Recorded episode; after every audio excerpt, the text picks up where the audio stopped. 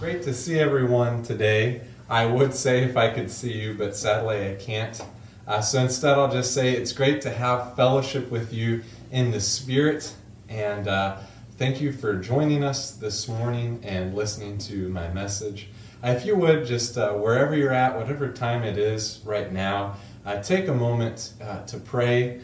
pray for your heart, pray for the, the message this morning.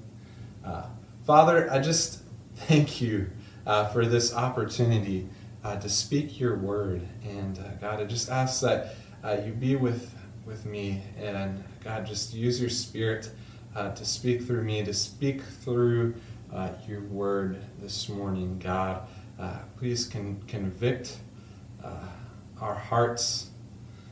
God, of the things in our lives that we need to, to change to grow closer to you. It's in your Son's name I pray. Amen. This morning, uh, I'd like to start by reading what some might call the more depressing or most depressing scripture in the Bible, and that's Ecclesiastes 1 uh, 1 through 3. It reads this The words of the teacher, son of David, king in Jerusalem. Meaningless, meaningless, says the teacher. Utterly meaningless. Everything is meaningless. What does man gain from all his labor at which he toils under the sun? See, the writer of Ecclesiastes is presenting a problem to us, a problem that he's found in his own life. He says that there's nothing new under the sun. Uh, and throughout the Ecclesiastes, he looks for meaning in different areas in pleasure, in work, in wisdom. Uh, but in all of these different areas, he keeps coming short. He keeps realizing that there's no meaning in it. And I think that if you're like me and most people, there have been points in your life where things have felt rather meaningless, where it feels like you're just going through the motions. Uh, there's no real point to anything. And this morning, I want to answer this question of what truly brings meaning and significance to our lives. The greatest philosopher and theologian the world has ever seen was posed a similar question to this. He was asked, What is the greatest commandment? What is the greatest law or rule by which man can live? Many of you probably know this great philosopher, and you, have probably heard his response. Uh, we read it in Matthew um, chapter 22, uh, in verse 37.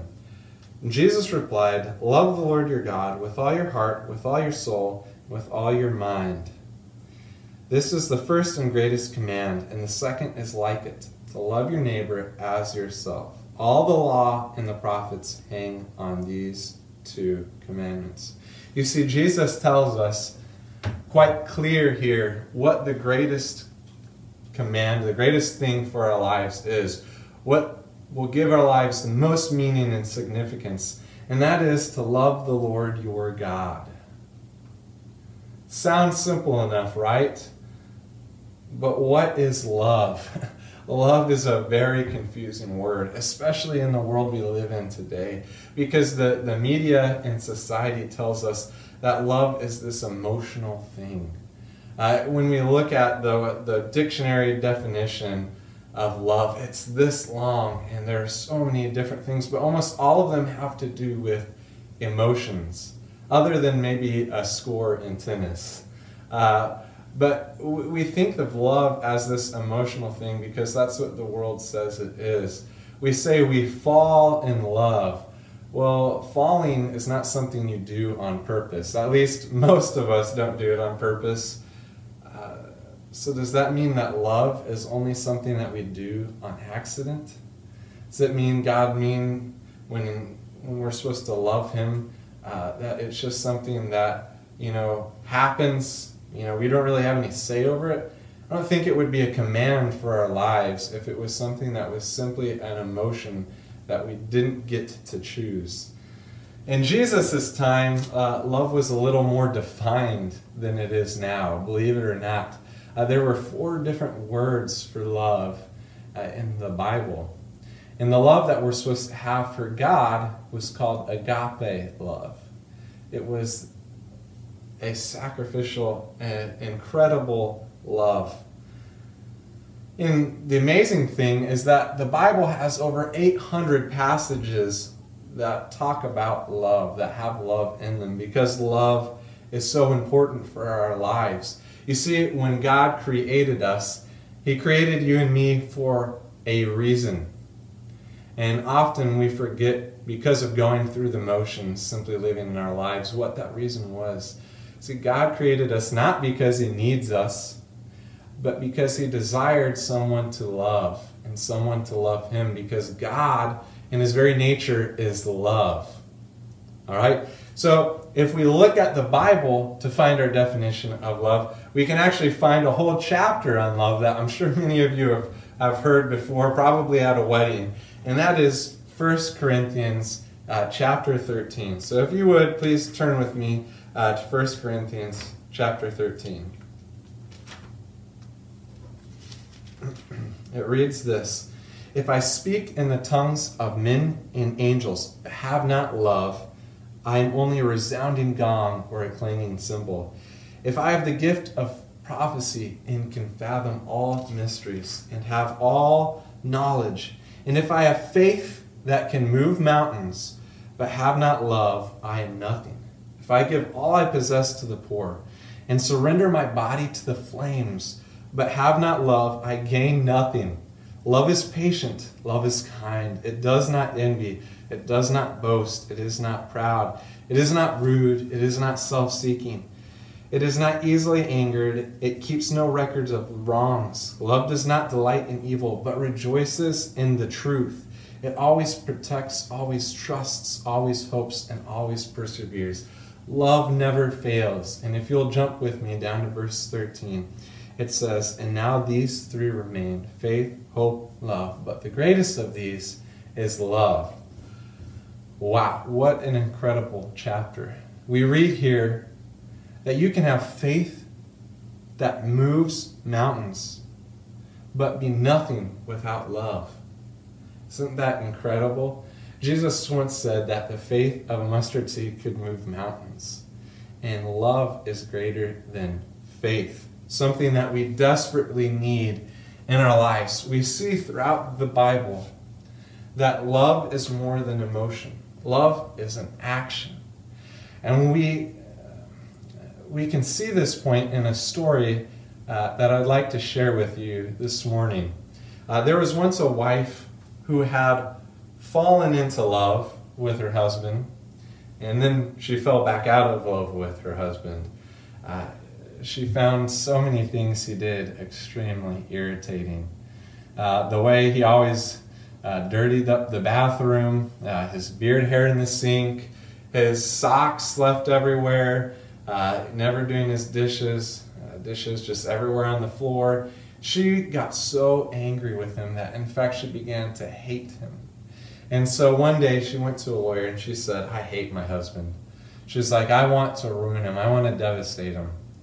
Uh, I, I don't want to just simply divorce him. And so a lawyer, being pretty clever, had this great idea and said to her, All right, here's what I want you to do. As I prepare the paperwork uh, for this divorce, I want you to go back and I want you to act like you love your husband. I want you to always tell him that you love him. I want you to, to clean up after him, do all of the dishes, do all the things that a good wife would do. And then when all the paperwork's finished, I'll call you and uh, you can drop the bomb on him and it'll take him by complete surprise. She's like, All right, I like that plan. That sounds pretty good. And so she did exactly as the lawyer said. And by the time the lawyer got everything finished, ready to go, he called her up and was like, All right, I got everything ready. Are you ready to divorce your husband? To which she replied, No, I really love my husband. You see, by doing all these actions, the actions that convey love, she was showing to her husband that she really loved him. And it developed that feeling that she had once had again because love is not just an emotion. Those emotions come from somewhere, and they come from our actions. So we could say that love is action, uh, but I don't think that that would really fully encapsulate what love is. You see, I have another story um, that I would like to share with you. Uh, there was once a preacher who had two children. He had an 11 year old daughter, Helen, and a five year old son, Braden. And uh, he went to this, the, the mall one day and saw that there was a petting zoo there. And so he, uh, he saw that it was 50 cents for uh, the kids to go in. And so he pulled 50 cents out of his pocket and he gave each kid a quarter and sent them on their way. And then he went shopping. And as he was in the, the power tool section, uh, he felt this tug on his side and he looked and there was his daughter Helen. And he's like, What, what are you doing? And and she said, Well, it, it cost uh, 50 cents each. And he immediately realized the mistake that he had made. And, uh, and he, so he said, Well, why did you, uh, you and Braden not come back? And she said, Because you say that love is action. And so I, I gave my uh, brother, I gave Braden my quarter because I love him. And it melted his heart and, the preacher writes that he had 50 more cents burning a hole in his pocket. But he didn't give it to his daughter. Instead, he continued shopping, and then they went back and they watched as, uh, as Braden happily went along petting the animals and the, the joy that he had. And the reason that he writes that he did not give her the 50 cents that he had was because him and his wife always say one extra part to that statement. They say, Love is sacrificial action. You see, love has to cost us something. And we see this in Jesus Christ. In 1 John 3:16, John writes this. This is how we know what love is that Jesus Christ laid down his life for us, and we ought to lay down our lives for our brothers. If anyone has material possessions and sees his brother in need but has no pity on him, how can the love of God be in him? We could stop and we could say that love is sacrificial action. Uh, that the definition of love is to sacrifice ourselves for other people. Because that, that's what Jesus did for us in dying on the cross, the ultimate form of love. He sacrificed himself. We go to 1 Corinthians uh, 13 3. It says, If I give all I possess to the poor and surrender my body to the flames, but have not love, I gain nothing. You see, we can give everything that we have, we can give our lives, but not do it out of love. And the question is, how, how can that be? If, if love is action and sacrifice, uh, how can we give everything away? Because that's an ultimate sacrifice and it's an action. Uh, but love is more than just an action and sacrifice. There is an emotional, intentional component to love. You see, uh, when we love, we have to be intentional with saying, I'm doing this because I love this person. We have to mean it in our hearts. In my life, uh, there are so many times that my life was robbed with significance because I was never thinking about my love for God or other people. I went on so many mission trips growing up and uh, sacrificed my time and money, but I enjoyed it. I loved what I was doing.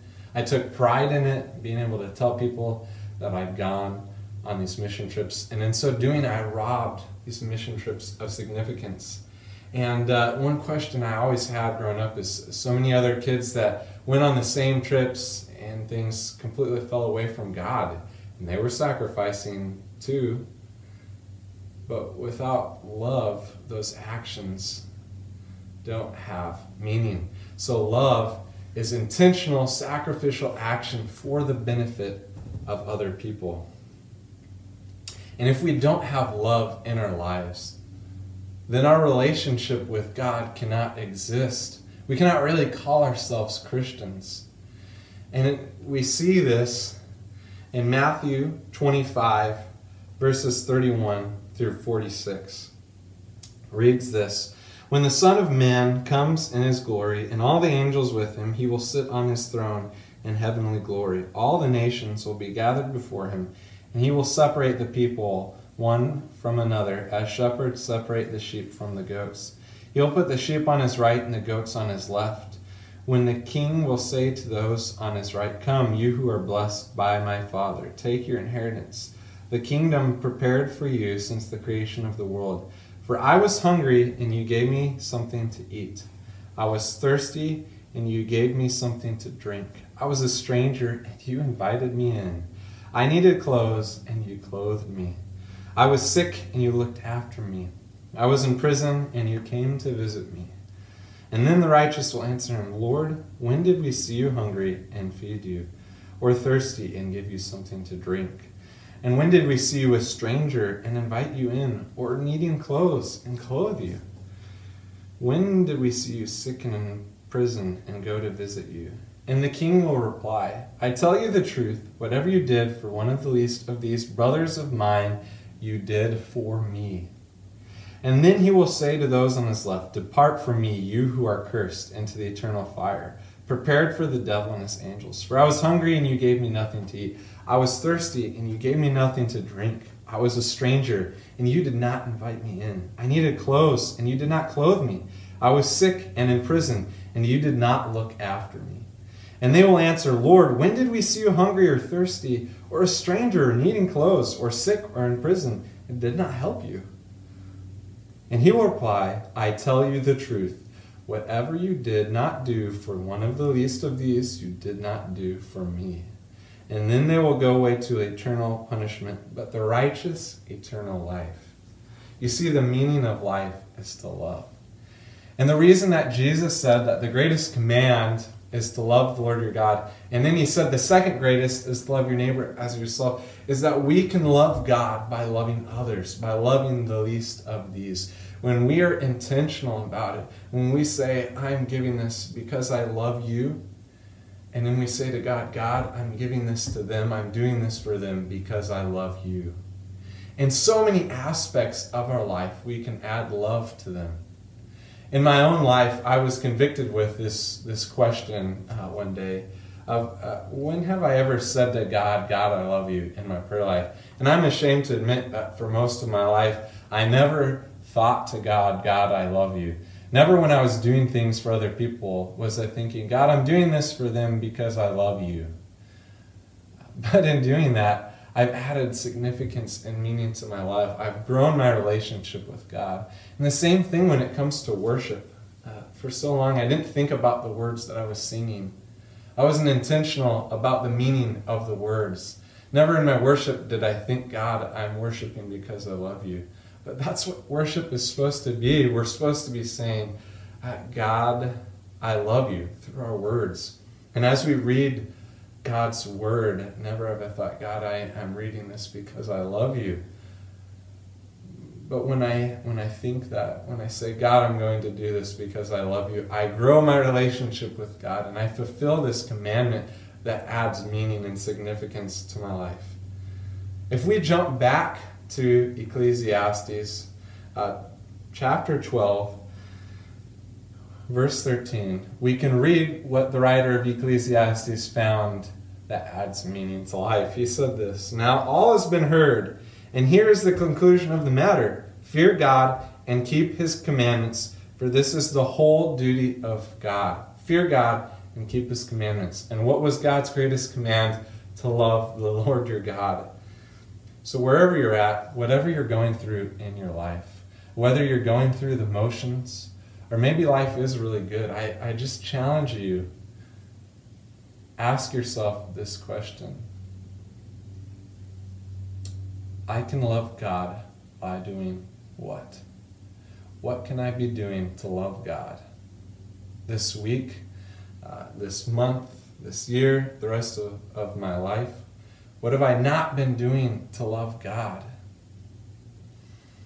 And then I challenge you to take it a step further because loving God, we can love God by loving the least of these. So I challenge yourself to ask this question. I can have intentional sacrificial love this week by doing blank for blank. So, what can you do and who can you be doing it for? And, and I just, I challenge you to, to add meaning and significance for your life by saying these simple words behind every sacrificial action. I'm doing this because I love you. If you will bow with me, I'd like to close us in prayer this morning. Uh, Father, I just thank you for loving us, God. Uh, you loved us so much that you created us because you are love. And God, uh, it blows my mind to think that you loved us so much. Not only did you give us everything that we have, everything we enjoy in this world, uh, but you sent your Son to die for us. And so doing, you gave us everything again, God. We owe you twice over. And I just, I thank you for that. And God, I love you. And I ask that you help me and all, all of us this, this day to, to love you. And God, just open our eyes to the people in our love, lives who need your love, who need our love, God.